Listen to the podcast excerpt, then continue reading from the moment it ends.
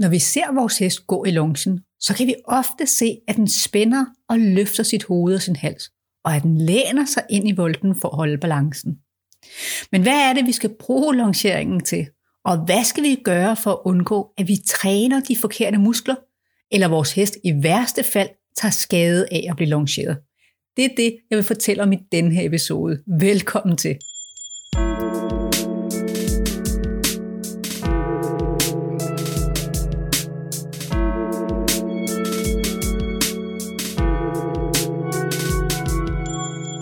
Mit navn er Christina Holmbæk fra Ride Kunst med Lethed. Jeg underviser rytter i, hvorfor og hvordan de skal træne med logiske trin for trinøvelser, så deres heste lærer at bevæge sig i både fysisk og mental balance for lette hjælpere. I min podcast giver jeg tips, tricks, inspiration og logiske forklaringer på sunde bevægelser og indlæring, som du kan bruge i din træning. Det er faktisk rigtig svært at lære vores hest at gå i balance i longsen. For at vores hest kan gå i balance, skal den runde sig igennem hele overlinjen, og den skal have lige meget vægt på begge forben. Og så skal den søge frem og ned i hele halsen. Og vi har kun longetåret og longepisken til at give signaler og til at korrigere vores hest med. Udfordringen med longering er, at vores hest i starten holder balancen ved at spænde i halsen. Så når vi tager longetåret for at få vores hest til at runde sig, så vil den i stedet bare læne sig ind på det indvendige forben. Og hvis vi forsøger at flytte forparten ud igen ved at drive med longepisken imod skulderen, så vil vores hest ofte bare øge tempoet. Og på grund af tempoet kommer den til at læne sig endnu mere ind på det indvendige forben. Når vores hest læner sig ind på det indvendige forben, så bliver det kraftigt overbelastet. Spændingen i halsen og i forbenet strækker sig op over ryggen, og vores hest bliver forhindret i at kippe sit bækken. Når vores hest spænder i ryggen, så vil bagbenet skubbe vores hest frem over forparten. Og det betyder, at det indvendige forben kommer endnu længere tilbage under vores hest. Det kan virke åbenlyst at tænke, at vores hest skal søge frem og ned som det første. Men grunden til, at vores hest ikke søger frem og ned af sig selv, er fordi den er i vertikal ubalance. Den har altså mere vægt på det indvendige forben end på det udvendige forben. For at vi kan hjælpe vores hest op i balance igen, skal den være meget rutineret. For hvis vores hest ikke forstår signalet, og vi øger presset ved at svinge kraftigere med pisken, så vil den måske flytte sig, men den vil gøre det ved at blive mere anspændt, og den vil miste balance igen, så snart vi trækker os tilbage.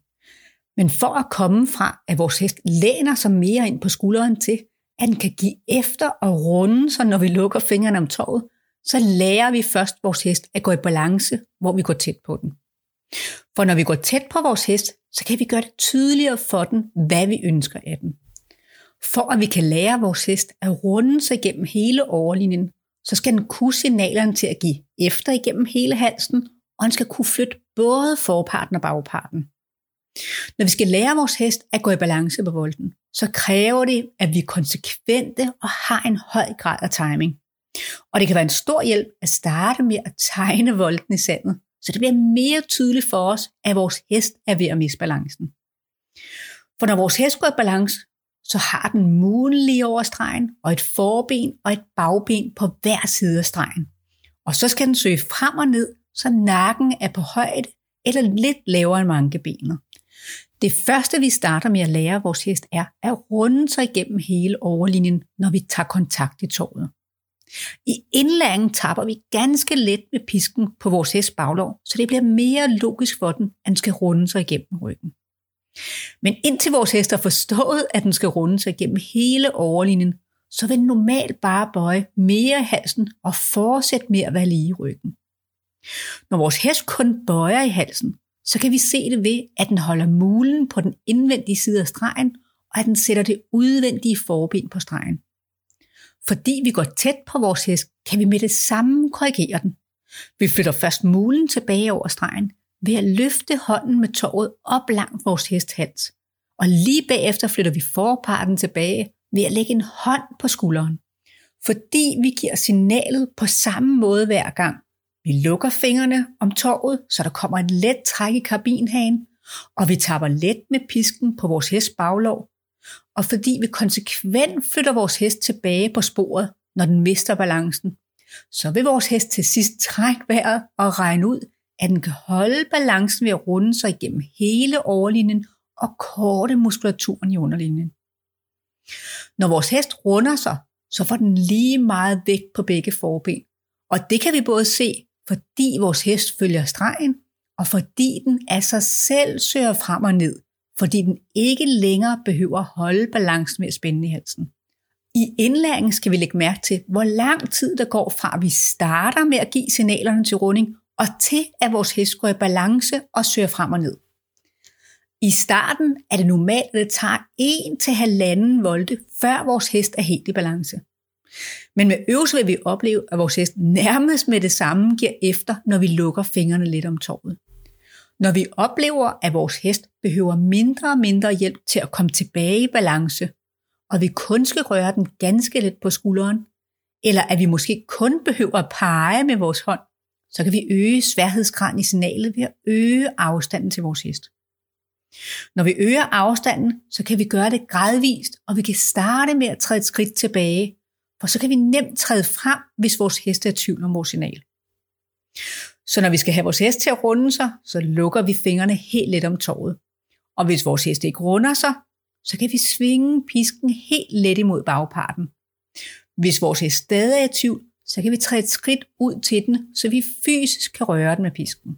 Når vi konsekvent træder frem og hjælper vores hest, når den er i tvivl, så vil den til sidst regne ud, at det er det samme, vi ønsker af den, selvom vores position og signaler er forskellige. Jo mere rutineret vores hest er, jo mere kan vi øge afstanden. Og fordi vores hest nu forstår vores signaler, så begynder vi at kunne longere den i balance. At longere i balance kræver altså, at vores hest forstår vores signaler. Den skal vide, at den skal runde sig, når der kommer et let træk i. Og den skal vide, at den skal flytte forparten eller bagparten, uden at blive anspændt, når vi vifter let med pisken. Men fordi vi kun gradvist øger sværhedsgraden, vi kun at øge afstanden lidt af gangen, så er det realistisk, at vores hest forstår sammenhængen. Fordi vi ikke kan støtte eller holde vores hest fast i formen ude i longsen, så ved vi, at vores hest selv har forstået at gå i balance. Derfor er longering både en vigtig del af uddannelsen for os og for vores hest. Det er vigtigt, at vores hest lærer selv at være selvgående i balance, for vi kan ikke bære 500 kilo rundt. Og longering er vigtig for os, fordi vi virkelig bliver opmærksom på, om vores hest forstår vores signaler.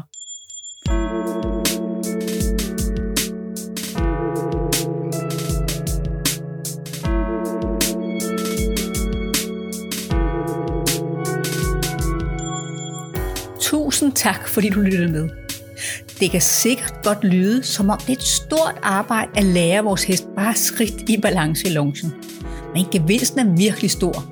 For det, at vores hest kan gå i balance, uden at have behov for, at vi støtter den, vil også kunne mærkes i ridningen. Hvis du gerne vil støtte min podcast, så må du meget gerne dele den med andre, du tænker dig får glæde af den. For at få det nyeste fra mig, er du meget velkommen i min lukkede, men gratis Facebook-gruppe, ridekunst med lethed, trin for trin fra nemme grundøvelser til samling, eller se mere på min hjemmeside, ridekunstmedlethed.dk. Jeg har lagt alle link i shownoterne lige under den her episode. Tak igen for at høre med, og vi lyttes ved. Hej så længe.